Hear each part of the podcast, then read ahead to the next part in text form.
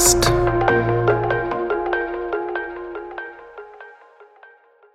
Namaste, ich begrüße dich von Herzen zu Flowing Om, deinem Podcast, um Yoga und Ayurveda in dein Leben zu integrieren. Täglich sind Körper und Geist gefordert. Stundenlanges Sitzen, auf den Bildschirm starren, nicht enden wollende Termine. Außerdem eine Flut von Nachrichten. Seit über einem Jahr drehen sich diese viel um Angst, Unsicherheit und Krankheit. All das bedient unsere Frittis, die sausenden Alltagsgedanken. Ayurveda und Yoga sind Lebensideen, sich in diesen Herausforderungen neu zu orientieren. Dabei spielen Rituale und Reinigungen eine große Rolle vergleichbar einem Motor, der für eine gute Funktion regelmäßig gereinigt werden muss, soll der Körper von allen überflüssigen Ansammlungen befreit werden, die körperliche oder mentale Einschränkungen verursachen. Je ungehinderter der Stoffwechsel und die Verdauung funktionieren, umso effektiver kann Nahrung verwertet werden. Das spüren wir, wenn Magen und Darm mit blähenden oder schweren Lebensmitteln beschäftigt sind, fühlen wir uns träge und matt. Anschließend etwas Gesundes zu essen hat keinen befreienden oder erleichternden Effekt. Es braucht zunächst etwas Klärendes und Reinigendes. Der Zauber der ayurvedischen Reinigungstechniken entfaltet sich aber erst mit dem Verständnis und dem Zugang zur Prana, der Lebensenergie, dann führen diese Reinigungen zu einem Erlebnis, durchströmt zu sein, Vitalkraft zu erleben, deine persönlichen Bioenergien angemessen zu leben. Mit dieser inneren Verbindung öffnet sich das Tor zum besonderen Erleben, sich selbst und seiner Umwelt wertschätzend zuzuwenden. Das ist Ayurveda. Dazu gehört auch, sich selbst Gutes zu tun. Allerdings hat die Lehre den Ruf, kompliziert und aufwendig zu sein. Ich freue mich deshalb immer wieder darauf, meinen Yogaschülerinnen und Schülern und dir als Podcast-Zuhörerinnen und Hörer einfache Anregungen zu geben und dich darin zu ermutigen, auszuprobieren, dir Zeit zu nehmen. Deine persönliche Morgenroutine. Deine persönliche Morgenroutine beginnt bereits am Abend zuvor. Ein erholsamer Schlaf von sechs bis acht Stunden gehört zum Gesundheitskonzept des Ayurvedas dazu. Hör auf deinen Körper und beobachte, wann du dich morgens ausgeschlafen und erholt fühlst dein Morgen-Mantra. Beginne deinen Tag direkt nach dem Aufwachen mit einem für dich und von dir gesprochenen Mantra. Mental oder laut sag dir selbst jeden Tag aufs Neue etwas Liebevolles. Worte für deine Seelenschwingung. Wie eine selbsterfüllende Prophezeiung wählst du Worte, die in dir etwas zum Klingen bringen. Ich genieße diesen Tag. Heute achte ich auf die sonnigen Seiten des Tages. Heute baue ich Entspannungsoasen in meinen Tag ein. Heute wird ein wundervoller Tag. Mögen Freude, Mitgefühl, Liebe und Frieden Teil meines Lebens an diesem Tag sein. Ich zentriere meine Energie heute auf. Wiederhol dein Mantra vier bis fünfmal in Gedanken oder sprich es laut aus. Färbe deinen mentalen Raum und Stimme, Körper und Seele auf den Tag ein. Shiva Dauti Der ayurvedischen Lehre entsprechend setzen sich durch die nächtlichen Stoffwechselvorgänge Ama auf der Zunge und im Mundraum ab. Mittlerweile gibt es auch immer mehr Zahnärztinnen und Zahnärzte, die eine Zungenreinigung empfehlen. Deine Zunge ist ein großer Muskel, der dich beim Sprechen, Schlucken und Kauen unterstützt. Aber sie ist auch ein wichtiges Sinnesorgan für Geschmack, Konsistenz und Temperatur. Die Zunge hat nicht nur motorische und sensorische Funktionen, sie ist von einer Schleimhautschicht überzogen und der innere Teil besteht aus lymphatischem Gewebe das eine wichtige Funktion für das Immunsystem hat. Viele Komponenten der Außenwelt, wie Nahrung, aber auch Bakterien und Keime treten über die Zunge in den Körper ein. Die Zunge ist aber auch ein Spiegel der Innenwelt und übermittelt entscheidende Botschaften nach außen. Versuche doch einmal morgens als erstes deine Zunge anzuschauen. Dort findet sich ein weißer, manchmal aber auch dunkler Belag. Unter dem Mikroskop wäre ein Bakterienrasen sichtbar. Farbe, Konsistenz und Menge des Zungenbelags sind für eine ayurvedische Diagnostik sehr aussagekräftig.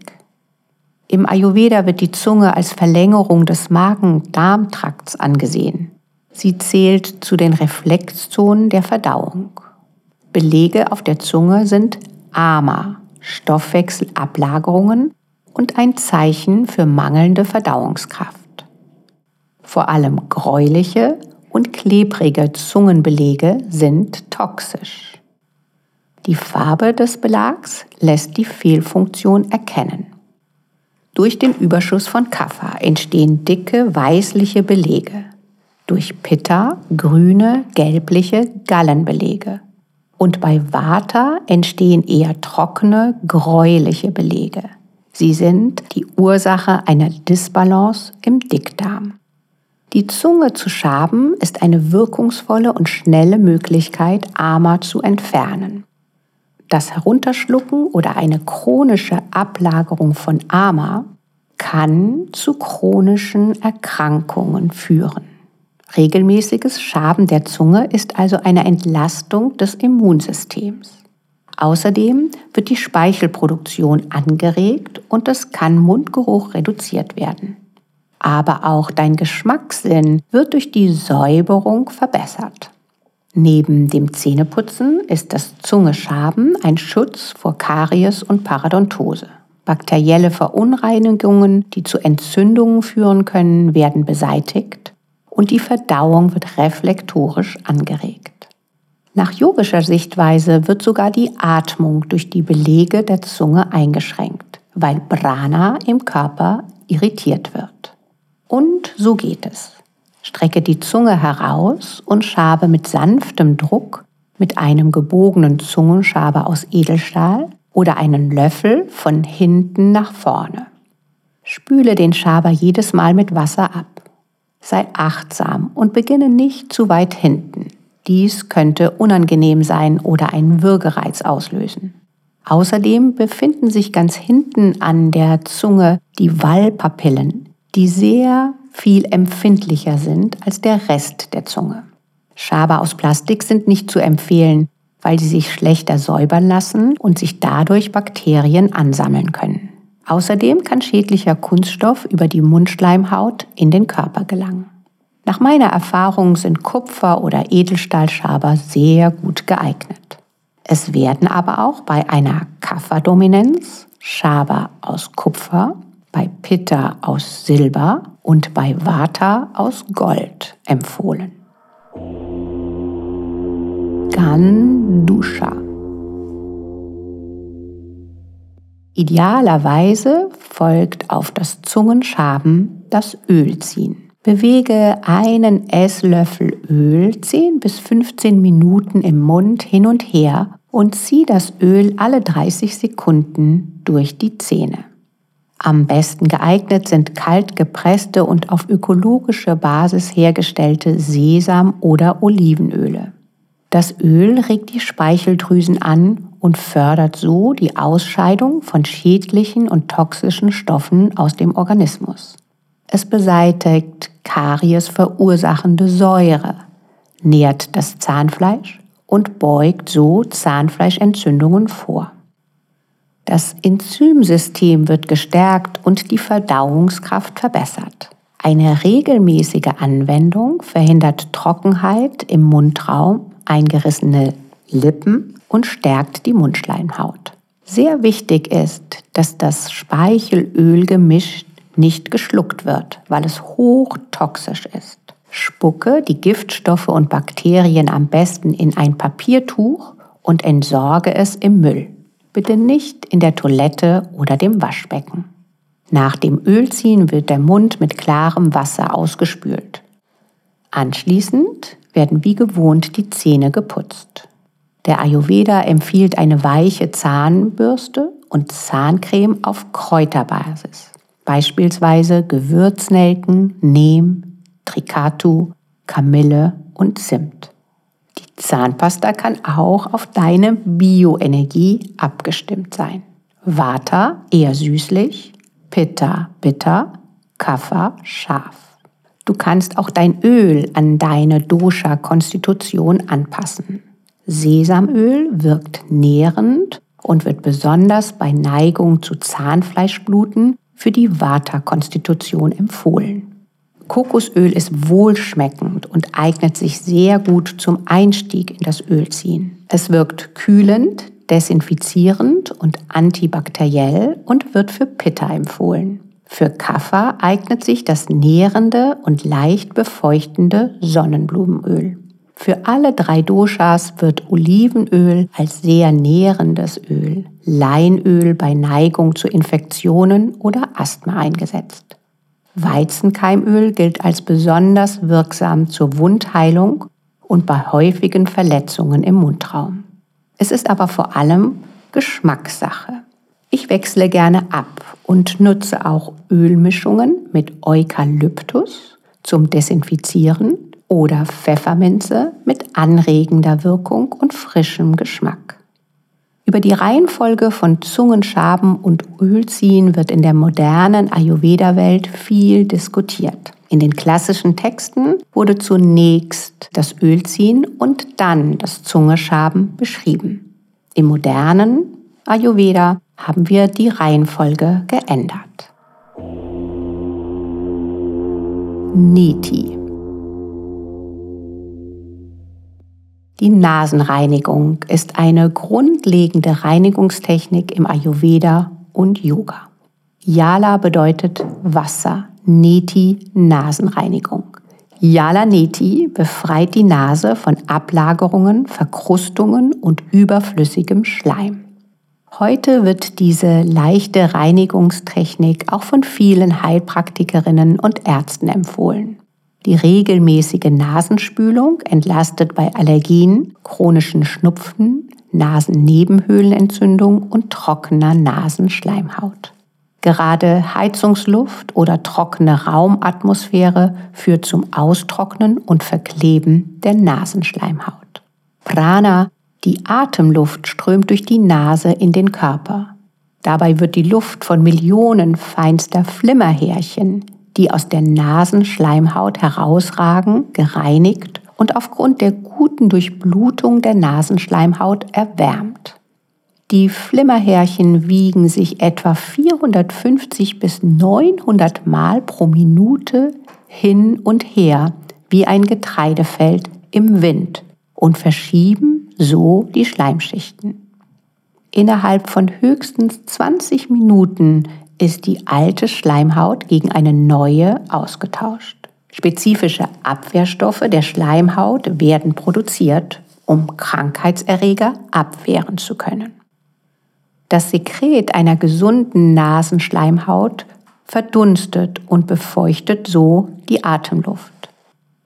In der Nase sind sieben Öffnungen miteinander verbunden.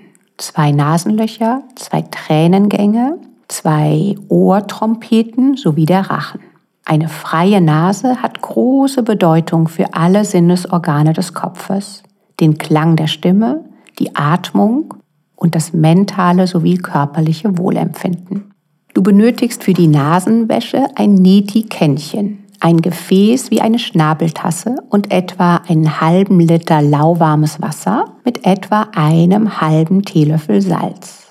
Um den genauen persönlichen Salzgehalt für die Nasenspülung zu finden, brauchst du etwas Geduld beim Experimentieren. Das Wasser-Salz-Gemisch sollte deiner Tränenflüssigkeit entsprechen. Bei zu viel oder zu wenig Salz kann vor allen Dingen bei empfindlichen Nasen ein Brennen entstehen. Nutze jodfreies Salz, weil Meersalz zu grobkörnig sein kann. Das Salz muss sich vor der Spülung vollständig aufgelöst haben. Neige dich dann etwas nach vorne über das Waschbecken und lege den Kopf zur Seite, bis die Ohren übereinander stehen. Für das Nasenkännchen zu einem Nasenflügel. Während du gleichmäßig durch den Mund ein- und ausatmest, läuft das warme Salzwasser von einem Nasengang über die andere Nasenseite heraus. Bleib innerlich entspannt. Solltest du das Wasser im Rachen spüren, ändere leicht die Kopfhaltung. Ist die Hälfte des Wassers verbraucht, wechsle die Richtung. Anschließend schneuze kräftig das verbleibende Wasser aus der Nase in das Waschbecken, um die Nase zu trocknen. Du kannst die Nase mit ein paar Tropfen Sesamöl benetzen. Nasia. Bei dieser ayurvedischen Reinigungstechnik werden die Nasenflügel mit Öl überzogen. Du nimmst einen Tropfen Sesamöl, Ghee oder ein spezielles Nasenöl. Gibst ein bis zwei Tropfen in den rechten Nasenflügel, halte die linke Nasenseite zu und zieh das Öl einatmend nach oben. Wiederhole mit dem linken Nasenflügel. Vermeide den Kopf unmittelbar danach intensiven Sonnenbestrahlung oder Wind also zum Beispiel Föhnen auszusetzen. Nasya kann auch als Therapie eingesetzt werden. Dabei wird entweder Öl mit scharfen Kräutern, zum Beispiel Pfeffer, zum Klären des Kopfes oder als Reinigung verwendet oder nährendes Öl mit Milch gemischt. Mithilfe von Nasya werden chronische Nasennebenhöhlenentzündung, Tinnitus, Kopfschmerzen, Ohrenschmerzen, Sehstörung, Heiserkeit, Erkrankungen des Mundes, Steifigkeit im Kopfgelenk und Nacken behandelt. Zur täglichen Morgenroutine kannst du auch ein Öl entsprechend deiner Dosha-Konstitution auswählen. Für Vata Sesamöl oder Ghee, Pitta, Ghee oder Kokosöl und Kaffer Sonnenblumenöl. Warmes Wasser. Woran erkennt man Menschen, die nach ayurvedischen Prinzipien leben? Genau, an ihrer Thermoskanne, die sie fast immer bei sich haben. Du kannst gleich morgens mit einem Feuchtigkeitsboost und der Aktivierung des Stoffwechsels beginnen. Nach deinen Reinigungsritualen empfiehlt der Ayurveda warmes, abgekochtes Wasser zu trinken. Über Nacht verliert der Körper durch Schwitzen Flüssigkeit, die damit sofort ausgeglichen wird. Die warme Flüssigkeit regt die Darmmotalität, das Bewegungsvermögen deines Darms an. Damit werden die Ausscheidungsprozesse erleichtert und außerdem wird die Bildung von Verdauungssäften gefördert. Das warme Wasser wirkt als Energiebooster und regt den Stoffwechsel an. Dieser morgendliche Trunk bekämpft auf natürliche Weise Kopfschmerzen. Am frühen Morgen brennt das Agni noch nicht auf Hochtouren. Deshalb würde eine kalte Flüssigkeit das Verdauungsfeuer zusätzlich bremsen. Der Körper muss zusätzlich Energie aufwenden, um kaltes Wasser auf die innere Körpertemperatur zu bringen. In den vedischen Schriften wird empfohlen, das Wasser etwa 30 Minuten lang zu kochen. Das lange Kochen soll die Struktur des Wassers verändern und es weicher werden lassen und somit kann der Körper es besser aufnehmen. Auch in der Naturheilkunde wird dem sogenannten Einkochen eine Stärkung des Immunsystems zugeschrieben. Mit wissenschaftlichen Untersuchungen lassen sich jedoch keine relevanten Veränderungen der Struktur nachweisen. Das lange Kochen könnte auch im alten Indien eine Vorsichtsmaßnahme gewesen sein, um gefährliche Keime wirklich abzutöten. In den ayurvedischen Texten wird dem längeren Kochen aber vor allem eine höhere Brana und Energiegehalt des Wassers zugeschrieben. Ob Wasserkocher oder langes Abkochen, das entscheidest du am besten für dich selbst. Geschmacklich merke ich keinen Unterschied, aber auf das regelmäßige Wassertrinken am Morgen kann ich nicht mehr verzichten. In den ayurvedischen Kliniken wird das Wasser häufig bereits abgekocht und abends in Thermoskannen gefüllt. Probier es für dich selbst aus, wie das Wasser schmeckt, wie es für dich organisatorisch am einfachsten ist und entscheide dann dich für die traditionelle oder die moderne Weise. Der Tag beginnt also mit dem Genuss und dem positiven Wirkung von warmem Wasser. Aus ayurvedischer Sicht sind das die Aktivierungen von Agni, es beseitigt Ama, entgiftet und erhöht die Brana-Schwingung. Aus schulmedizinischer Sicht sind die gesundheitlichen Vorteile vom morgendlichen warmen Wassertrinken eine Anregung der Verdauung, eine präventive Wirkung in Bezug auf Verstopfung und die Versorgung des Körpers mit Flüssigkeit. Sei bei all diesen Vorschlägen gütig zu dir selbst. Nimm dir Zeit, sie nach und nach in deinen Morgen zu integrieren.